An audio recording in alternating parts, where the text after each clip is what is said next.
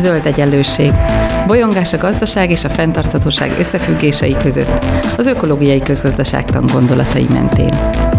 Beszélgetés mindazokkal és mindazoknak, akik mernek kérdőjeleket tenni a megkérdőjelezhetetlen mellé is. Sok szeretettel üdvözlöm a Zöld Egyenlőség hallgatóit, én Gébert Judit vagyok, és a mai vendégem Réz Anna, erkölcsfilozófus, az eltének az oktatója, akivel bűntudatról és szégyenről fogunk beszélgetni. Szia Anna, üdvözöllek a Zöld Egyenlőségben! Szia Judit, jó újra itt lenni! Igen, így van, pont ezt akartam mondani, hogy téged nem kell bemutatnom a zöld egyenlőségnek a rendszeres hallgatóinak, hiszen veled körülbelül két éve ugyanekkor beszélgettünk a gyerekvállalásnak az erkölcsi kérdéseiről, ami olyannyira jól sikerült, hogy az egyik leghallgatottabb adása lett egyébként a zöld egyenlőségnek. A mai alkalommal pedig a 2022-ben megjelent Mardos című könyvedről beszélgetünk, ami az európai kiadónál jelent meg, és hát, hogy néhány szóból így bemutassam a Mardost. Mardos egy eszégyűjtemény, ami, egy bűntud, ami a bűntudat és a szégyen érzéseiről szól, erkölcsfilozófiai szempontból, ugyanakkor nagyon közérthető és személyes stílusban íródott, és ez nekem nagyon tetszett, hogy az emberhez nagyon közel hozza ezeket a, ezeket a témákat. És én azért gondoltam, hogy nagyon jó lenne a zöld egyenlőségben beszélni erről, mert nekem rengeteg minden eszembe jutott a környezettudatos tudatos viselkedés kapcsán, hogy mennyi mindent átélünk, bűntudat és szégyent, amikor próbálunk környezet tudatosan viselkedni a, a mindennapi életünkben. És azért is érdekes, mert rögtön a bevezetőben azt írod, hogy a bűntudat, hogy mi, mi iránt érzünk bűntudatot vagy szégyent, az megmutatja valahol azt, hogy milyen értékei vannak egy társadalomnak. És szerintem ez valahol az én olvasatomban ez azt jelenti, hogy ez megmutatja azt is, hogy a környezet kapcsán milyen, milyen értékeink vannak, úgyhogy nagyon várom, hogy milyen lesz a mai beszélgetésünk, és akkor vágjunk is bele, kezdjük onnan, hogy miért érdemes érzésekről beszélni, vagy hogyan beszéljünk ezekről, mi a bűntudat, meg a szégyen közötti különbség. Uh, igen, tehát, hogy nekem ugye a, hát a fő javaslatom, ami, ami, amit a könyvben elé, előtárok, az valóban az, ami, amit már te is amit már te is utaltál, tudnélik, hogy, hogy mi lenne, hogyha, hogyha az érzéseket egy picit így jobban elhelyeznénk a, hát nem is tudom, a racionális ítélőképességünkön belül, és nem azzal szemben. Tehát, hogy én nem úgy értelmezem az érzelmeinket, mint hogyha azok ilyen puszta belső érzések lennének, amik valamilyen módon, nem tudom, a, vagy ösztönösen, vagy zsigerileg törnek ránk, vagy valami, valami megörökölt pszichológiai mechanizmus hozza őket létre, hanem, hanem úgy elemzem az érzelmeket egyébként egy teljesen létező filozófiai tradícióval összhangban, mint amelyek válaszok a világra, és mint amelyek magukban foglalnak bizonyos gondolatokat, meg esetenként bizonyos értékítéleteket. És és pontosan ezért lehet igaz az, amit, amit te is mondtál, hogy, hogy az, hogy miért érzünk bűntudatot, meg miért érzünk szégyent, az, az bizonyos értelemben kifejezi azt, hogy milyen értékeket vallunk magunkénak, és ezeket az értékeket pedig azért jobbára a társadalmunktól kölcsönözzük. Ezzel nem azt szeretném mondani, hogy mindenki ilyen agyatlan droid, aki csak tovább csinálja azt, amit, amit a külvilágból kap, de hát azért alapvetően lássuk be, hogy, hogy mindannyian abból főzünk, ami, amit éppen találunk a világban, és, és hát a mai korunk is kirajzol egy csomó tök érdekes ideált, normát, értéket, amelyek nagyon sokszor nem válnak egyébként kimondottá. Tehát, hogy sőt, furcsán is hangoznának kimondva, viszont a, az érzéseink meg igenis közvetítenek arról, hogy ezek a bizonyos normák, meg sztenderdek, meg ideálok, ezek, ezek fennállnak, meg körülvesznek bennünket. A, azt gondolnánk manapság, hogy az érzések olyas valamik, ami így a pszichológia hatókörébe tartoznak. Miért fontos akkor, hogy erkölcs filozófiai szempontból beszéljünk róluk? Hogy, hogy, mi ennek a pszichológiához való viszonya? Uh, igen, én azt hiszem, hogy kicsit elnagyoltan, és lehet, hogy nem voltam mindig tökéletesen és maradéktalanul igazságos a pszichológusokkal, de hogy hogy alapvetően azért a pszichológusok, amikor, amikor egy érzelemre valami fajta magyarázatot próbálnak találni, akkor az olyasfajta magyarázat lesz, ami hát egy kvázi oksági magyarázat. Tehát, hogy mi hozza létre benned az adott érzelmet. És akkor már eleve abból indulnak ki, adva, hogy a pszichológia egyébként alapvetően mégiscsak arra jött létre, hogy különböző anomáliákat, nehézségeket, akár patológiákat kezeljen. Helyből abból indulnak ki, hogy itt van valami személyes dolog, ahol valamit rosszul érzünk valamilyen értelemben. Mármint rosszul a leggyengébben abban az értelemben, hogy nekünk magunknak nem nagyon jó, hogy ezeket az érzelmi reakciókat adjuk. És akkor a pszichológus kérdése az lesz, hogy te személyesen hogyan jutottál el oda, hogy, hogy ezeket az elvétett érzéseket éld át. A, a, a filozófiai perspektíva, meg az etikai perspektíva azért lehet nagyon hasznos, mert hogy én abból indulok ki, hogy,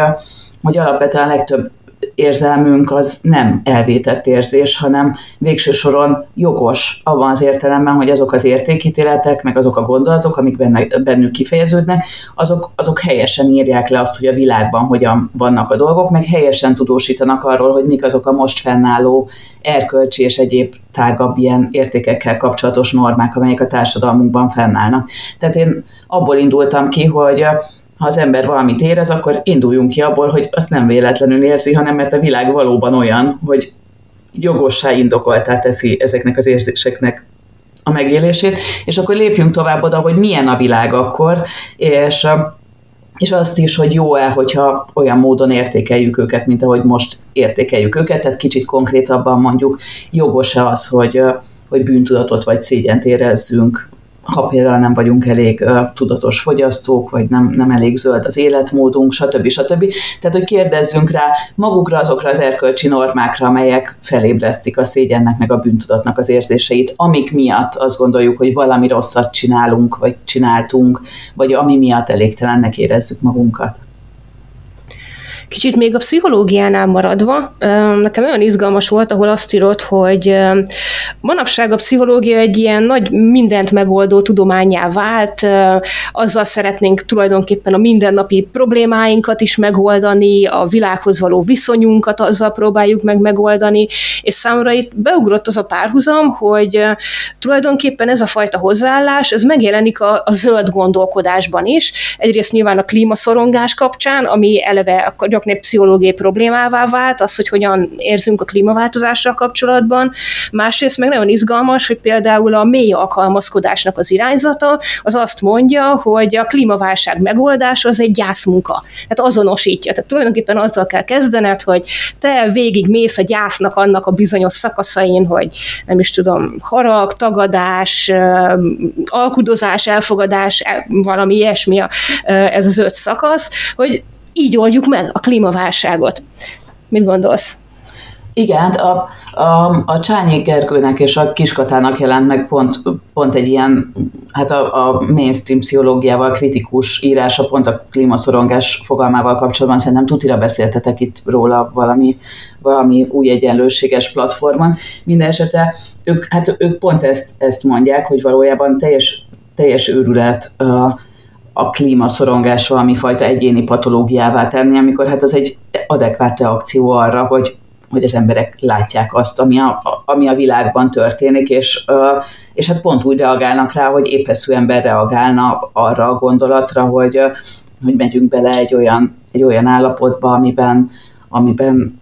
amiből egyre kevésbé látjuk a kiútat, és ami, ami záros határidőn belül alapjaiban változtathatja meg azt, hogy egyáltalán milyen, milyen élet lehetséges számunkra ezen a bolygón. És én ezzel tökéletesen egyetértek velük, én ezt igazából ezeket az ellenérveket ö, általánosítottam, vagy ö, a, a Martosban, tehát hogy szerintem minden ilyen pszichológiai fogalomnál érdemes megkérdezni, hogy, hogy itt valóban egy egyéni patológiáról van szó, vagy pedig egy teljesen adekvát reakcióról, amit a, az ember a, a, arra a társadalmi berendezkedésre ad, amelyben, amelyben éppen élünk. Úgyhogy, úgyhogy én szerintem itt, itt egész biztos, hogy ami nagyon rossz, az az, hogy hogy ez a pszichológiai beszédmód rettetesen egyedül hagy minket. Tehát, hogy erről is beszéltem a, a Martosban egy picit, hogy, hogy egyrészt, hogyha az érzéseink tényleg ilyen individuális érzetek, akkor, akkor nagyon nehezen megoszthatóak, még kevésbé megvitathatóak, nem lehet őket bírálni, de, de nem lehet őket valójában megosztani sem, nem tudnak létrehozni közösséget, és, és hát ebben a gondolatban, hogy végezzük el a gyászmunkát, szóval, hogy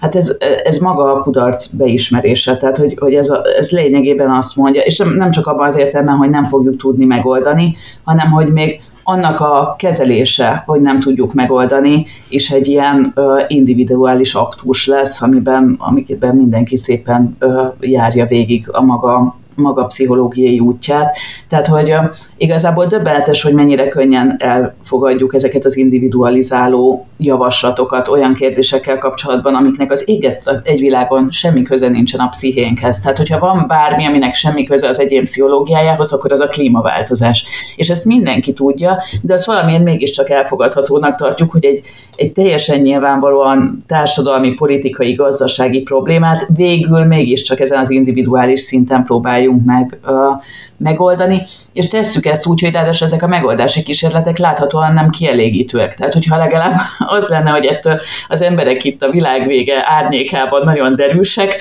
akkor azt mondanám, hogy hát jól van, legalább ebben az értelemben van valami haszna, de hát erről szó sincsen. Így van, igen. Um, te magad is írsz egy fejezetben a világbűntudatról. Elmeséled, hogy mi az a világbűntudat szerinted? Igen, ez uh, ez, ez semmi, ez az én ö, neologizmusom, szóval senkinek nem kell feltétlenül átvenni, és amíg nem hallott róla, akkor, akkor azért van, mert szigorú értelme ez a kifejezés nem létezik. De hogy valahogy azt, azt a, hát ezt a furcsa ö,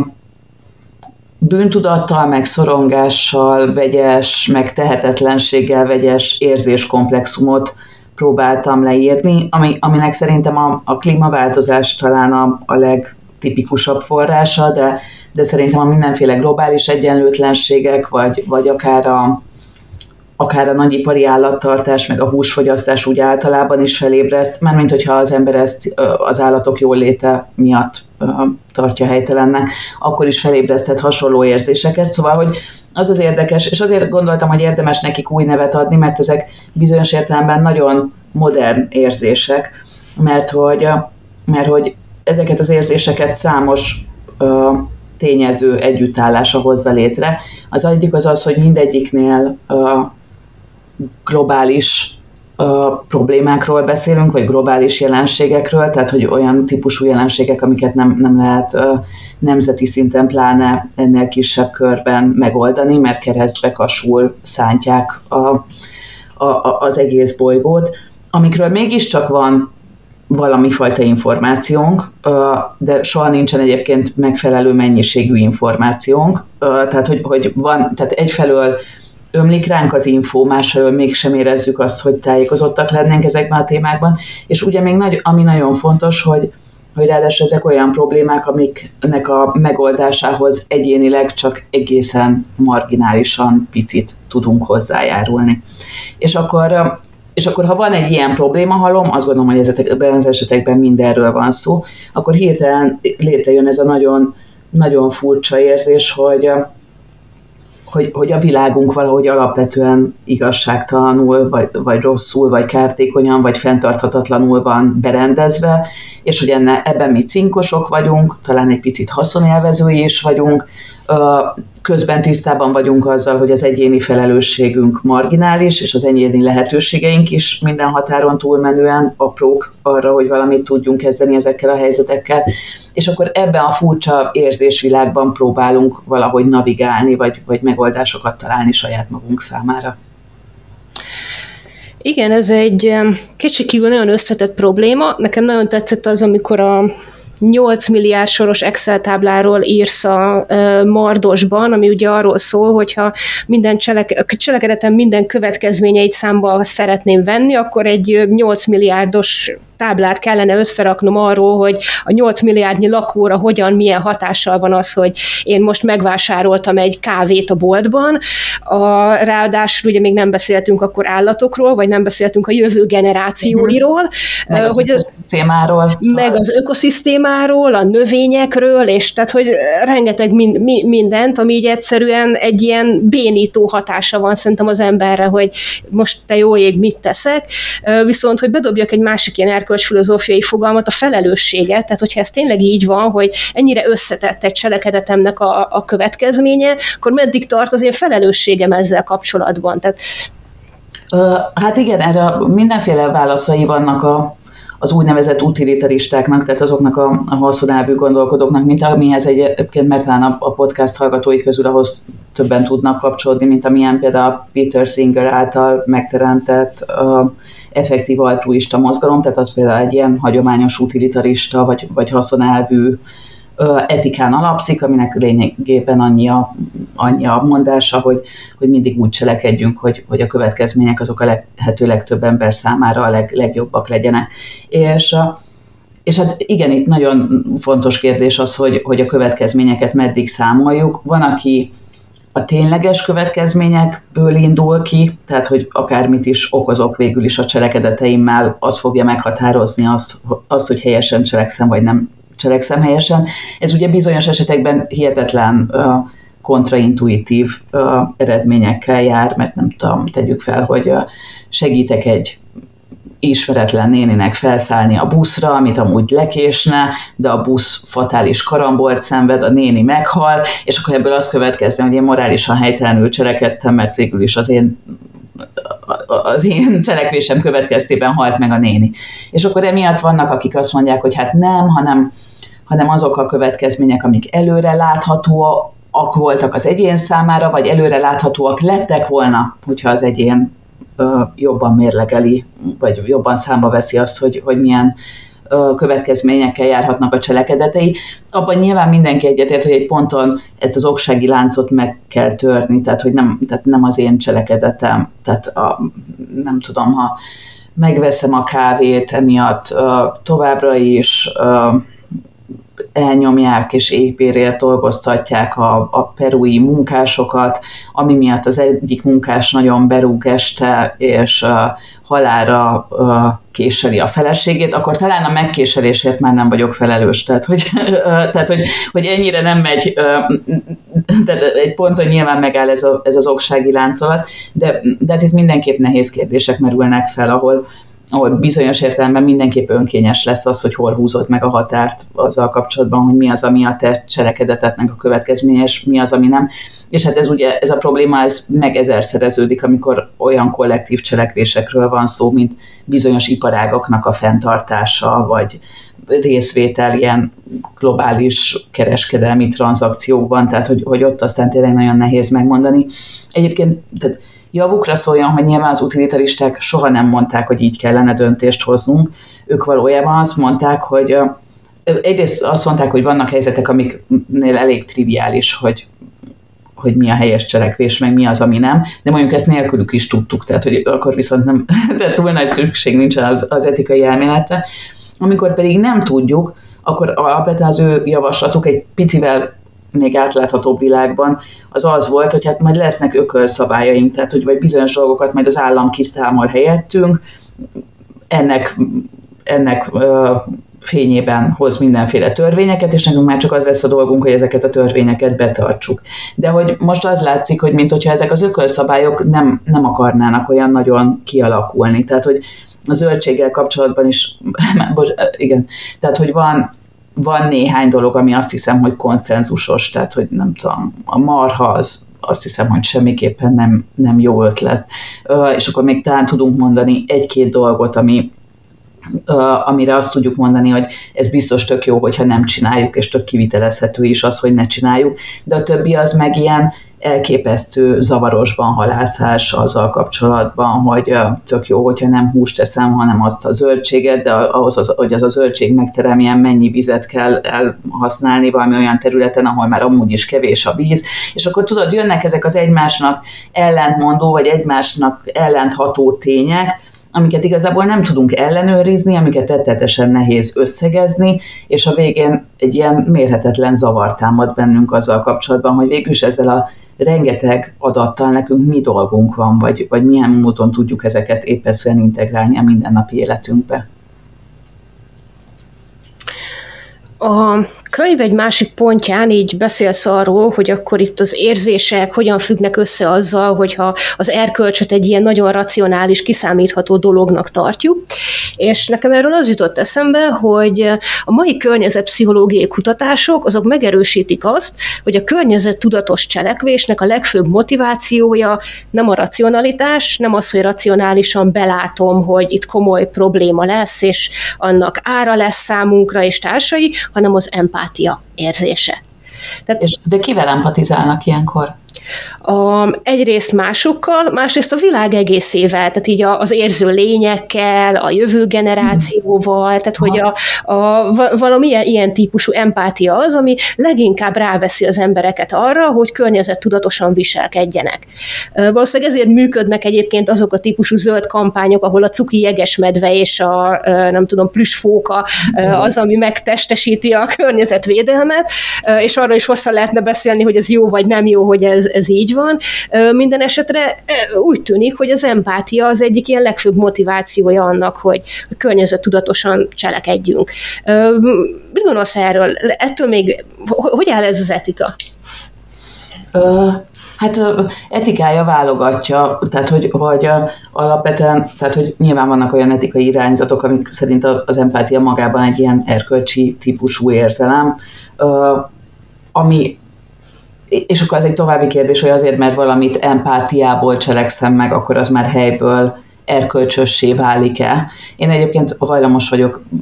azt mondani, hogy igen, valamilyen gyenge értelemben azért, azért tökre igen. Tehát, hogyha ha van valami, ami tényleg hozzásegíthet minket ahhoz, hogy, hogy ne erőből kelljen jónak lennünk, hanem, hanem ez a dolog valahogy tényleg organikusan átalakítsa az életünket, az, az tényleg az emberi együttérzés képessége, és nyilván egyébként még az ilyen számolgatós Excel táblás utilitaristák is azt gondolják, hogy, hogy az empátiát azért jó munkára fogni, vagy, vagy termőre fordítani, és hogy az, az teljesen rendben van, amikor, amikor empátiából cselekszünk. Ugye az egy tök érdekes kérdés, hogy hogy, hogy kivel tudunk empatizálni, és hogy ebből milyen cselekedetek következnek. Ezért is kérdeztem rá, hogy kivel empatizálnak, mert hogy azt hiszem, hogy valamivel nehezebben vagyunk empatikusak, ilyen abstrakt, tehát, nem, tehát a jövő generációjával nyilvánvalóan nehezebben empatizálunk, mint a mint valakivel, akit személyesen ismerünk, nyilván valamivel könnyebben empatizálunk azokkal, akiket ismerünk és szeretünk, mint azokkal, akik, akiket nem. És akkor még utána jön egy, egy lépés, mert az, amennyire tudom, de most már itt a pszichológusok dolgába ugatok bele részben, mert ezek ez pont a határán van azt hiszem az erkölcs pszichológia, meg a pszichológia területének, hogy rende megkülönböztetik az empátiától a szimpátiát, ami már az, hogy, hogy nem csak együtt érzek, hanem erre hanem emiatt az együttérzés miatt képes vagyok konstruktív, segítő magatartást kifejteni. És ott nagyon határozottan az derül ki, sajnálatos módon, hogy, hogy a, a hozzánk hasonszörűek nek tudunk könnyebben segíteni. Tehát, hogy lehet, hogy empatizálni tudunk valakivel, aki tőlünk nagyon messze van, de az, hogy ez, ez konstruktív segítő cselekvésé váljon, az sokkal-sokkal könnyebben megy, hogyha a másik hasonló hozzám valamilyen értelemben. A könyvben sok szó esik a szégyenről, és hát ugye a környezettudatos irodalom is ismeri a green shaming nevű kifejezést. Beszélnél egy kicsit erről, hogy ez micsoda, vagy mi, mi az, hogy szégyen? Igen, hát a, a, tehát a, a nagyon fontos különbség a, a bűntudat meg a szégyen között, hogy, hogy a bűntudat az ugye kifejezetten a cselekedeteinkre irányul, és azt is kell gondolnunk, hogy azok valamilyen mégiscsak erkölcsi értelemben rosszak ahhoz, hogy, hogy bűntudatot érezzünk. Egyébként is bánhatunk meg dolgokat, az nem feltétlenül erkölcsi megbánás lesz, ha nem tudom, rosszkor fektettünk kriptovalutába, vagy nem tudom, megvettünk egy göncöt, ami annyira nem is tetszett. Ezeket megbánhatjuk, de ezek jellemzően nem, nem erkölcsi megbánások lesznek, bár ha valaki ezt a zöld gondolatot komolyan veszi, akkor az utóbbi már nyugodtan lehet, lehet erkölcsi megbánás vagy bűntudat is. Minden esetre ott azért mégiscsak egy lokalizálható cselek, kedetről van szó általában, és annak az erkölcsi minőségéről. A szégyen az viszont jellemzően valami olyasmi, ami, ami magát a személyiségünket érinti, tehát hogy, hogy nem, nem csak arról van szó, hogy én mit tettem ekkor vagy akkor, hanem hogy milyen vagyok. És, és nem is feltétlenül az a kérdés, hogy erkölcsileg vagyok-e rossz, hanem hogy valamilyen módon elégtelen vagyok. Tehát, hogy, hogy szégyenkezni emiatt tudunk, nem tudom, azért, mert a testünk nem úgy néz ki, ahogyan, ahogyan szerintünk kéne, vagy azért, mert dadogunk, vagy ügyetlenek vagyunk tesi órán. Ezek mind olyasmik, amik miatt nem lenne indokolt bűntudatot érezni, viszont, viszont pusztító szégyent, azt meg igenis érzünk miatta. Tehát a, kettőnek más a, más a fókusza, és és hát közben meg azért a, a hétköznapi gyakorlatokban nagyon nehéz elkülöníteni a kettőt, tehát hogy mikor sémelsz valakit, és mikor hibáztatod, az, az, az egyáltalán nem, nem különösebben egyértelmű, de, de mondjuk ennek megfelelően általában ilyen megszégyenítésen azt szoktuk érteni, amikor, amikor valami, valahogy azt hozzuk kifejezés, hogy a másik úgy, ahogy van, elfogadhatatlan jelen formájában, vagy, vagy értéktelen, vagy, vagy valami ilyesmi. Úgyhogy, és nyilván azért is fontos a kettő közti különbség, mert, mert végül is megszégyeníteni bárkit bármiért lehet, amíg van elég haverom, aki egyetért velem abban, hogy ez nagyon gáz. Ugye ezért, tehát, hogy ezért lehet uh, korlátlan mennyiségű dologért bullyingolni más gyerekeket az iskolában, mert mert egyrészt nincs szükség arra, hogy bármi jó okod legyen arra, hogy a másikat megszégyen is, másrészt ő akkor is szégyelni fogja magát, ha egyébként tudja, hogy baromságokat beszélsz. Tehát, hogy még hogyha ő egyébként azt gondolja, hogy semmi baj nincsen a dadogásával, és majd úgy is kinövi, akkor is nagyon fogja szégyelni magát, hogyha te egy olyan helyzetbe hozod, amiben ami megszégyenítő számára. És ennyiben itt ugye semmifajta racionális párbeszéd nem zajlik. Tehát, hogy neked nem kell megmondanod, hogy a másik miért gáz, csak elegendő mennyiségű embernek kell azt mondania, hogy gáz, neki pedig nem kell elfogadni azt, hogy ő valóban gáz, tehát őt se kell meggyőzni róla, ettől megretteltesen fogja szégyelni magát. Ugye pontosan ezért ez egy ilyen nagyon primitív formája mások viselkedésének a szabályozásának, tehát hogy nevetségessé fogunk tenni, ha nem engedelmeskedsz azoknak a szabályoknak, amiket mi most itt előírtunk. Ezt igazából zsarolásnak hívjuk, tehát hogy, ö, tehát, hogy semmifajta erkölcsi párbeszédről nem beszélhetünk ilyen szinten. A bűntudat ugye teljesen más, mert ott arról van szó, hogy és a hibáztatás is, mert a hibáztatásban azt mondom, hogy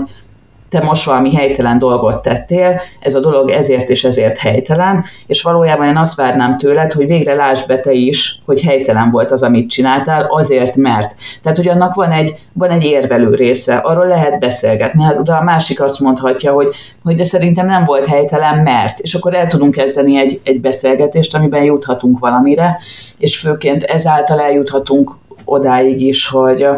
hogy megegyezésre jussunk, vagy a másik belásson valamit. Más kérdés, hogy egyébként, tehát hogy ha csak az a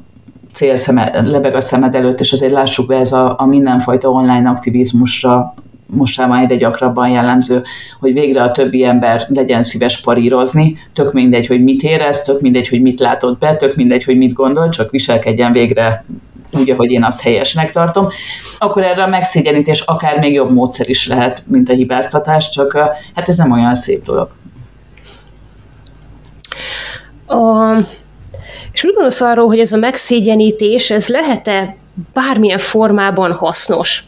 Most így arra gondolok konkrétan, hogy te is írsz erről egy kicsit a könyvedben, hogy ilyen kisebb közösségekben, ahol mindenki ismer mindenkit, ez valami fajta ilyen közösségi normaként is működik, tehát hogy akit megszégyenítünk, az ugye nem követi a közösségnek a szabályait kvázi tulajdonképpen.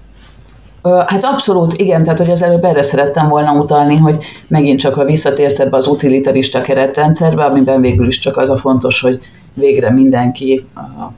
legyen rettentő környezettudatos, akkor, akkor végül is nem számít, hogy ezt milyen eszközökkel éred el, és a, meg, szégyenítés az, az lehet hatékony a másik viselkedésének a, a befolyásolására, csak nem, nem nagyon erkölcsös. Tehát, hogy itt vannak az utilitarizmusnak a határai, meg a vele kapcsolatos kritikák, hogy néha hát olyan eszközöket is szentesít, amiket nem, nem tartunk feltétlenül kifogástalannak. Én azt olvastam valahol, hogy az, aki vegetáriánus, az állítólag ítélkezőbb mások felett, mint aki nem az. És most zárójelet, nyitok egy zárójelet, ezen nem azt akarom mondani, hogy minden vegetáriánus ítélkező mások felett, mint aki nem vegetáriánus, hanem csak azt akarom mondani, hogy volt egy kutatás, ami erre a következtetésre jutott. Miért lehet ez? Hát, ha így és van, bocs, bocs, mielőtt, bocs, mielőtt folytatod, hadd tegyem hozzá, hogy itt uh, olyan vegetáriánusokról van szó, akik valamilyen környezettudatos vagy etikai Igen. megfontolásból vegetáriánusok, Igen. tehát nem ilyen egészségügyi étrend miatt, hanem azért, mert ő környezetkímélő életmódot szeretne folytatni, tekintettel van az állatok szenvedésére, uh, tehát ilyen megfontolásból vegetáriánus. Hát szerintem erre több, több racionális magyarázat is van, vagy számomra sok minden miatt lehet ez érthető. Tehát, hogy, hogy egyrészt, egyrészt ugye, tehát, hogy egy tök érdekes időszakot élünk, mert hogy például az, az egész húsevés kérdés, ez most, ha megnézed mondjuk a magyarországi népességet, akkor van egy viszonylag jól képzett kisebbség, akik számára egyáltalán felmerül, hogy ez erkölcsi kérdés legyen, és egy nagyon nagy többség, akik egyáltalán nem gondolják, hogy, hogy erről a kérdésről erkölcsi terminusokban kellene, vagy, vagy lehetne beszélgetni. És akkor ebből nyilván az is következik, hogy, hogy feltehetőleg azok azok, akik élen járnak ezeknek a mindenféle életmódváltoztatásoknak a, a követésében, akik alapvetően hajlamosak arra, hogy magát az erkölcs területét tágasabbra nyissák, tehát hogy több mindenről gondolják azt, hogy, hogy igenis erkölcsi kérdés, és igenis nekik, nekik dolguk az, hogy, hogy ebben a dimenzióban is azt csinálják, ami, ami helyes. Ha így van, akkor feltehetőleg ők amúgy is az életük más szegmenseiben is több dologról gondolják azt, hogy az erkölcsi kérdés, és így értelemszerűen több erkölcsi hibát is fognak találni más emberekben, mint azok, akik azt gondolják, hogy hogy, hogy kicsit szűkebbre kéne méreteznünk az erkölcsi bíráskodásnak a, a körét, vagy a, vagy a területét. Tehát lehet, szerintem lehet ez, aztán ami miatt ami miatt szerintem kifejezetten racionális, hogyha mindenki érezné mi neheztelést, aki, aki beszállt ezekbe a mindenféle, főleg, hogyha, hogyha azért meglehetős odafigyelést igényelő zöld életmódváltásokba, az ugye az, amiről már beszéltünk, hogy, hogy ezeknek az életmódváltásoknak csak akkor van értelme, hogyha mint megfelelő mennyiségű ember csatlakozik hozzád ahhoz, hogy, hogy ez tényleges hatással legyen a világra. Habár egyébként pont a, pont a húsevésén én azt gondolnám, hogy, hogy ez egyébként nem egy mindent vagy semmit kérdés, tehát hogy ha az ember kevesebb húst teszik, akkor kevesebb állatot fognak pokoli körülmények között tartani, azért, hogy ő megesse azt a húst, és ha kevesebb húst teszik, akkor azok, az egykori állatok kevesebb metánt fognak beleeregetni a világba. Tehát, hogy, hogy én szerintem az egy teljesen reális törekvés, hogy valaki egyszerűen kevesebb húst tegyen, mert hogy annak egyébként önmagában nincsen semmifajta belső értéke, hogy valaki egyáltalán nem eszik húst, az csak azt jelenti, hogy ő levitte nullára ezt a számot, de az még sokféle értéket felvehet. Na mindegy, de bocsánat, visszakanyarodva az eredetihez, minden esetre, amikor, amikor ilyen vagy olyan módon mégiscsak áldozatot hozol ö, egy ilyen nagy, nagy kollektív ügy érdekében, akkor akkor nyilván azért némi neheztelés lesz benned, hogyha a többiek nem teszik meg bele a magukét, hiszen akkor a te hozzájárulásod valójában teljesen értelmetlen volt. Tehát, hogy azok az áldozatok, amiket ma emberek meghoznak a, a zöld életmód oltárán, azok valójában ma értelmetlenek. Már bocsánat, hogy ezt, tehát, hogy, hogy, hogy ezt ilyen radikálisan fejezem ki, de hogy, hogy nem, nem tartunk ott, hogy mindazok a változások, amiket ők katalizálnak, makroszinten bármilyen olyan olyan változást ö, idéznének elő, ami, ami, ami segítene a Föld nevű bolygó kilátásain. És, és persze lehet reménykedni abban, hogy ez a jövőben máshogy lesz, meg lehet azt gondolni, hogy majd csatlakoznak hozzánk mások, meg minden, de hogy jelen pillanatban mégis egy kicsit hasonló helyzet áll fenn, mint, mint a között, aki befizeti az adóját, meg a között, aki nem fizeti be az adóját. Tudnélik, hogy, hogy az a kollektív cél az nem, nem tud megvalósulni, miközben én komoly áldozatot hoztam azért, hogy egy kollektív cél megvalósuljon, azért, mert mások meg nem rakják bele azt, ami, amit szerintem nekik is bele kéne rakniuk a közösbe. Uh-huh. Az ilyen környezettudatos cselekvésnek a mindennapi tapasztalatához nekem nagyon szorosan hozzátartozott ez, amit te akaratgyenge helyzetnek hívsz, amikor vannak olyan élethelyzetek, hogy racionálisan tudom, hogy most mit kellene cselekednem, de mégse azt cselekszem. Beszélsz erről egy kicsit, hogy ez, ez milyen, milyen helyzet, hogy ez hogy alakul ki? Uh, igen, az akaratgyengeség az egy nagyon vicces helyzet, valójában senki nem tudja, hogy hogy, hogy alakul ki, mert hogy uh, hát, hogy valahogy mégiscsak azt szoktuk gondolni, tehát, hogy hát már mint ahogy a filozófiai problémát leírjuk, az az, az hogy hogy amikor az ember szembesül egy döntési helyzettel, akkor nyilván számos szempontból mérlegeli, mi lenne kényelmesebb, mi lenne olcsóbb, mi lenne gyorsabb, stb. stb. Mivel teszek több jót a családomnak, mivel teszek több jót magamnak, és akkor mindenféle szempontok alapján mérlegelem azt a bizonyos döntést, lehet ez kicsi vagy nagy döntés. De egy adott ponton elvileg annak kéne történni, hogy miután ezeket az összevetéseket megteszem, utána azt mondom, hogy hát összességében azért valóban jobb, jobb ötlet lenne, hogyha ma uh, humuszt ebédelnék, uh, nem pedig uh, csirkepörköltöt. Uh, majd az ember fogja magát, bemegy a kifőzébe, és megveszi a csirkepörköltet. És akkor tényleg felmerül, hogy de miért? Tehát, tehát, hogy ez, senki nem kényszerítette rád azt a rohadt pörit, tehát te magad jutottál el odáig, hogy inkább mit kellene választani, akkor mit keresel ott, miért áll sorban, miért eszed meg. És, és hát erre mindenféle mindenféle válaszok születtek a, a filozófia történetében, meglepő módon egyik se rettenetesen meggyőző egyébként, tehát hogy mindegyik magyarázatnak komoly, komoly hiányosságai vannak. Hát én valami, én egy nagyon önfelmentő fejezetet írtam erről a halogatásról, mert hogy, hogy végső soron végső soron megpróbáltam a, a halogatást úgy, meg az akaratgyengeséget is úgy feltüntetni, mint ami, ami mégiscsak uh, valami fajta valami fajta józan reakció arra, ami, ami a világban történik. Tehát, hogy, hogy,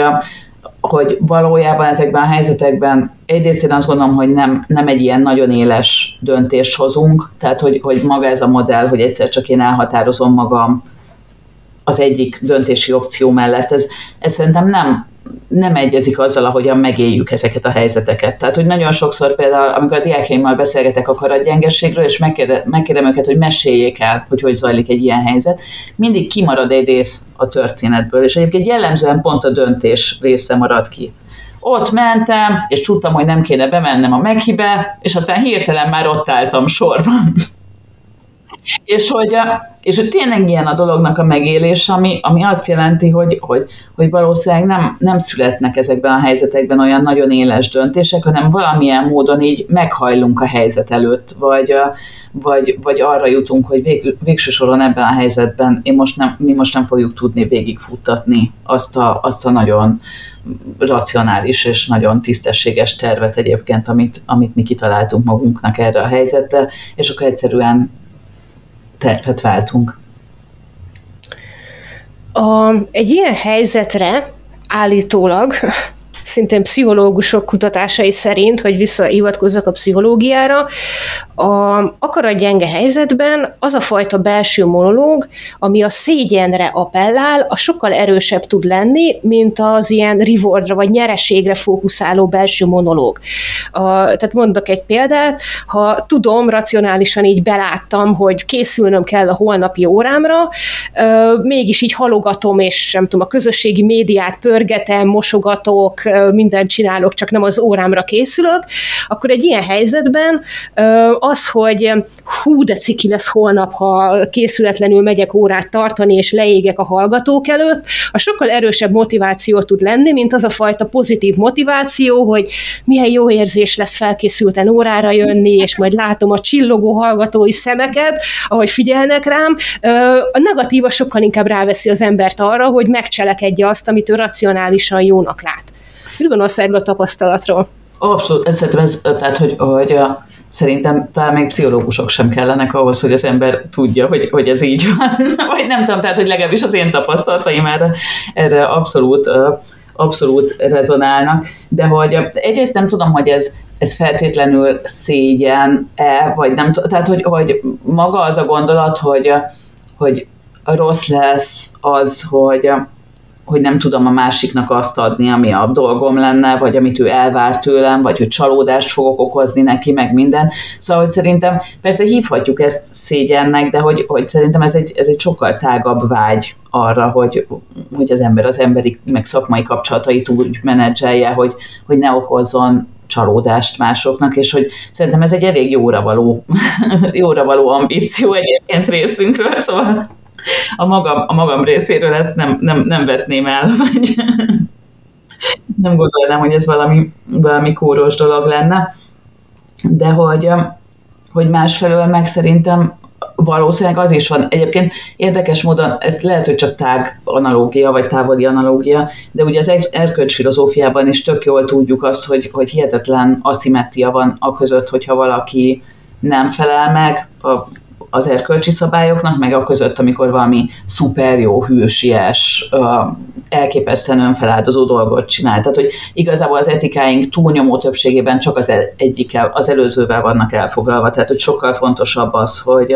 hogy megfeleljünk a normáknak, mint hogy mi történik, amikor azokat valamilyen módon túl teljesítjük. És talán itt is, itt is erről van szó, hogy, hogy alapvetően van, van valami fajta standard a fejünkben, és a, a kérdés az az, hogy ennek a standardnek meg tudunk-e felelni, és a félelmünk az, az mindig azzal kapcsolatos, hogy bezuhanunk a standard alá, és a vágyaink meg nagyon ritkán, pláne ha már jó pár éve oktatunk, akkor nagyon ritkán haladják meg azt, hogy ezt a standardet holnap is hozni tudjuk. Igen, és hogy még valamit ide kapcsoljak, van ez a moral licensing jelenség, amit így a környezettudatos döntéseknek az irodalma ismer, ami ugye valami olyasmiről szól, hogy az ember megenged, felhatalmazva érzi magát arra, hogy megengedjen magának olyas valamit, amiért egyébként esetleg bűntudatot érezne. Mondok egy példát, tehát tegyük föl, helyi piacon vásároltam biotermékeket őstermelőktől, megveregetem a saját vállamat, hogy most nagyon környezettudatos vagyok, és akkor utána rögtön utána így felhatalmazva érzem magam arra, hogy rendeljek egy elektronikus kütyüt Kínából. um, hogy van ez? Tehát, hogy ez a, hogy ez a mert megérdemlem típusú jelenség, vagy ez, ez is egy akaratgyengesége, vagy ez valami más? Ez tök izgalmas kérdés. Uh, igazából az, tehát az benne tök érdekes, hogy,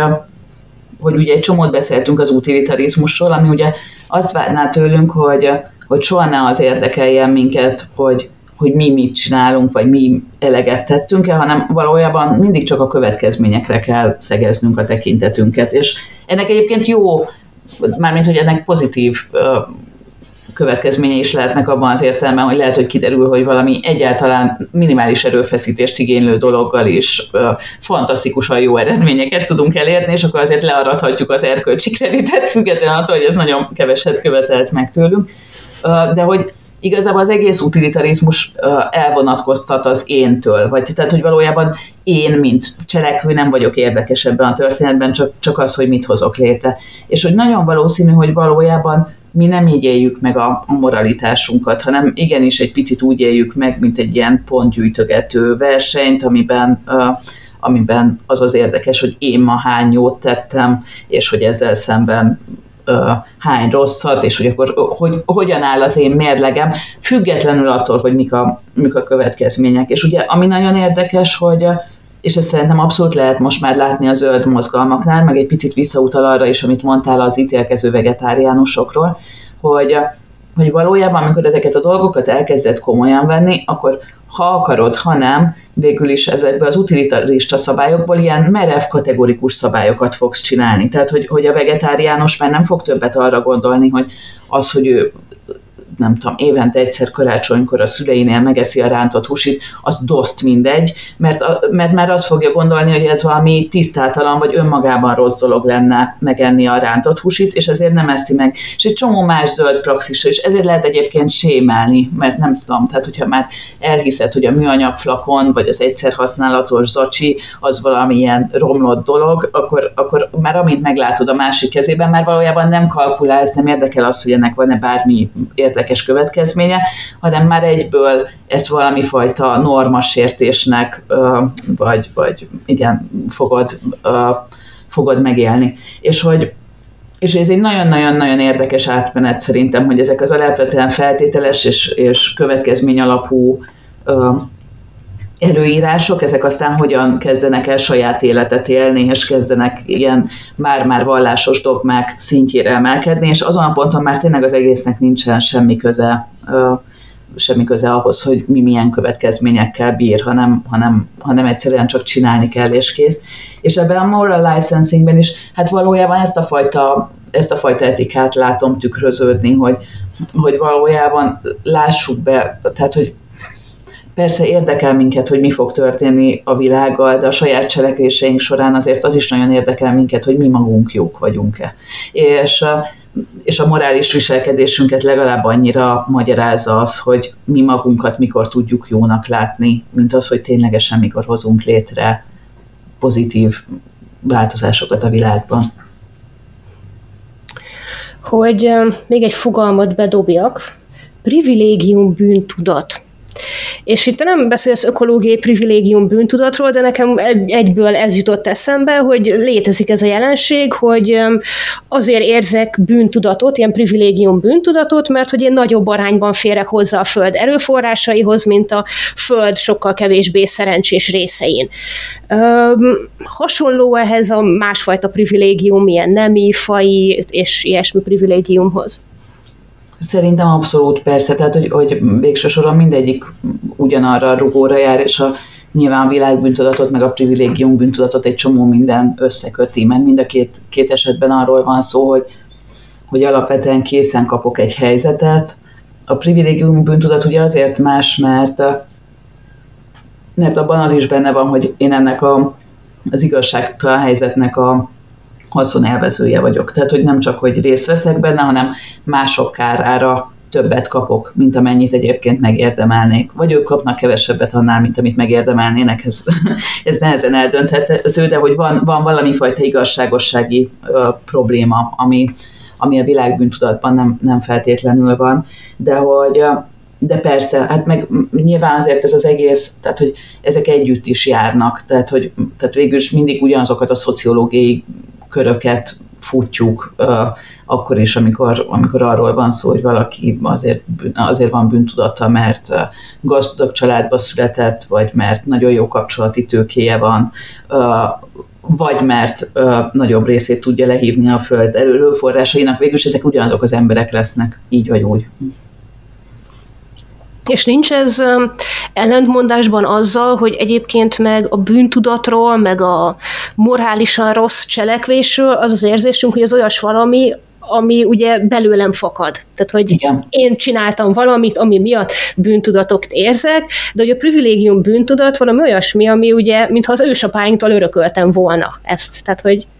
Abszolút, de, de, de valami nagyon furcsa dologról van szó, mert hogy, hogy igazából a, hát most ez ilyen nagyon önfelmentő dumának fog hangozni, de szóval, hogy a, a privilégiumok is, meg a, a, a társadalmi hátrányok is, azok ugye ilyen társadalmiak konstruált állapotok, amiken, a, amiken te individuálisan nem nagyon tudsz változtatni. És tehát, hogyha belátjuk azt, hogy, hogy aki, aki hátrányt szenved, az se tud önnen akaratából, nem tudja önnen akaratából felszámolni ezt a helyzetet, akkor azt is be kell látnunk, hogy aki privilégizált, azt se tudja egyébként egyik napról a másikra ezt egyszerűen visszautasítani, vagy azt mondani, hogy köszönöm szépen, nem kérem, mert hogy ezeket ő egyszerűen kapni fogja a státusából fakadóan. És a televe ugye az, hogy az, hogy privilegizált vagyok, az azt jelenti, hogy mások bizonyos módokon bánnak velem. Tehát, hogy, hogy az határozottan nem valami olyasmi, amit elsősorban én csinálnék, hanem hát vagy csak egy része az, hogy, hogy csinálom, de hogy valójában az, az egy olyan viszony, ami, ami mindannyiunk felé jön, ilyen vagy olyan, olyan formában. És azért tényleg nagyon furcsa miatt a, miatt a bűntudatot érezni. Én ezzel hosszasan gondolkoztam, hogy van-e ennek tényleg bármi értelme, mármint hogy a privilégium bűntudatnak így, így etikai szempontból. És végül én a könyvben azt a javaslatot teszem, és emellett egyébként még mindig, mindig kiállok, hogy szerintem ha van jogos alapja a privilégium bűntudatnak, és ez rezonál az én saját privilégium bűntudatomra, amit mindenféle okokból érzek, de lehet, hogy máséra meg tökre nem egyébként, úgyhogy várom a visszajelzéseket, az az, hogy hogy amik az, hogy privilég, ha, ha valóban szembenézel az, hogy privilegizált vagy, akkor azzal is szembe kell nézned, hogy, hogy mindazt a jót, amit kapsz az életedben, azt nem azért kapod, mert kiérdemelted. És, és szerintem ez egy nagyon, nagyon rossz érzés ezzel szembesülni, hogy, hogy valójában szerencse dolga, és nem a te erőfeszítésedé az, hogy a világ így megajándékoz téged mindenféle féle jószágokkal. És ez szerintem igaz, és ez szerintem jogot is ad, vagy okot is ad a, a rossz érzésre. Hm. És akkor ilyen utolsó kérdésnek nem tudom, merre az előre? Mármint amikor így valaki tényleg szeretne ilyen-olyan megfontolásból környezettudatos módon viselkedni, és megjelennek ezek az érzések, mit kezdjen velük? Fogalmam sincs. Tényleg őszintén fogalmam sincs. Én, tehát, hogy bizonyos értelemben az a fejezet, amit erről írtam, a legdestruktívabb az egész könyvben, mert leírom, hogy miért, miért hülyesség, vagy nem hülyesség, de szóval, hogy, hogy, hogy miért butaság, meg ilyen felesleges nostorozás egy csomószor az, amit, amit ma csinálunk, így például a klímavédelem címén, de, de nincs jobb ötletem, és tudom, hogy ez nem egy nagyon szerencsés pozíció, egy csomó tök jó szándékú embert ö, lehülyézni, majd aztán nem mondani semmit, tehát hogy nem, egyáltalán nem vagyok ö, erre különösebben büszke, de nem tudom, hát ö, szerintem, tehát hogy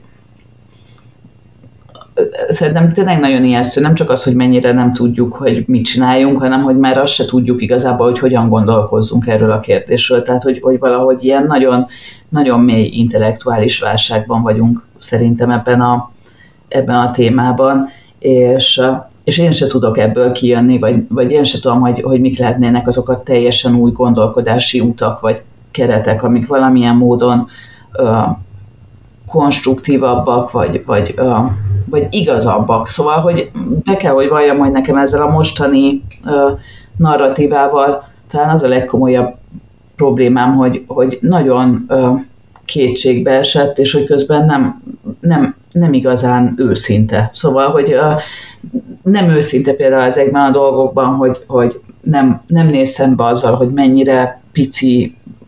a, a személyes impaktunk, és hogy, és hogy akkor nem kéne valahogy tök máshogy elképzelni ezt a dolgot. Egy csomószor nem néz szembe azzal, bár ennek azért most már tényleg növekvő irodalma van, hogy az, hogy hogy még a világ megmentését is a fogyasztáson keresztül képzeljük el, az egy mennyire paradox és, és kellemetlen, kicsit visszataszító következménye annak a, a világnak, amiben élünk. Szóval, hogy, hogy, hogy szerintem ez, ahogyan most gondolkodunk, az valahogy nem elég jó, valahogy nem is nem is tud valójában semmifajta pozitív vízióval szolgálni, tehát hogy egyáltalán nem jelenik meg, melő, meg előttünk egy olyasfajta társadalomképe, ami, ami akár csak részleteiben képes lenne valóban a, a gyökerénél megváltoztatni azt, ami a mostani ami a mostani életmódunkban problémás, meg, a, meg kártékony, meg fenntarthatatlan, és hogy, és hogy emiatt az egész ilyen nem tudom, de most tényleg csak a személyes érzéseimről beszélek, azt hiszem inkább, de hogy az egész összességében ilyen kicsit impotensnek tűnik, és, és az az ember érzése, hogy a gyakorlatban tényleg semmi másra nem lesz jó, csak hogy ö, más színű és más anyagból készült bigyókat vásároljunk, és aztán másokat cseszegessünk, amiért ők még nem vették meg. Tehát tudom, hogy ez most egy nagyon cinikus képe ennek a dolognak, de, de az, ami, az, ami a fősodorban megjelenik, az tényleg nem, nem retteltesen nem retteltesen szívterítő számomra. és mi lehetne helyette, én nem, talán talán ha ezt a, a narratívát egy picit elengednénk, és így megengednénk azt, hogy tényleg mindenki csak egy picit gondolkozzon el azon, hogy valójában hogyan szeretné élni, hogy szerinte ezek a legkülönbözőbb társadalmi, politikai, gazdasági problémák egyébként hogyan függnek össze, mert hogy nyilvánvaló, hogy a klímaváltozás nem így magában áll, hanem, hanem minden módon kapcsolódik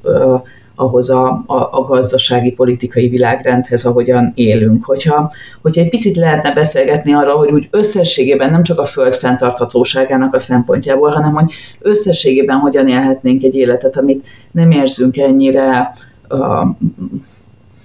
konzumvezéreltnek, ennyire kizsákmányolónak, uh, ennyire, uh, hogy is mondjam, olyan, tudom, hogy ez nagyon terhelt szó, de valahogy erkölcsi vagy etikai értelemben romlottnak, akkor, akkor talán valami, valami pozitívabb képből tudnánk elkezdeni a, a gondolkodást, de,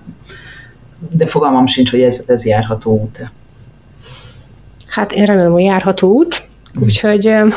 köszönöm szépen ezt a beszélgetést neked, Anna, és köszönöm a Zöld Egyenlőség hallgatóinak, hogy hallgattatok minket. Én is köszönöm, hogy itt lehettem. Szia! Ez volt az Új Egyenlőség zöld podcastjának mai adása. Hallgassátok az Új Egyenlőség piros podcastot is. Nézzétek a stúdióbeszélgetéseket a YouTube csatornákon, és olvassátok a www.újegyenlőség.hu-t. Vitatkozzatok velünk a Facebook oldalunkon. Jövő héten újra találkozunk.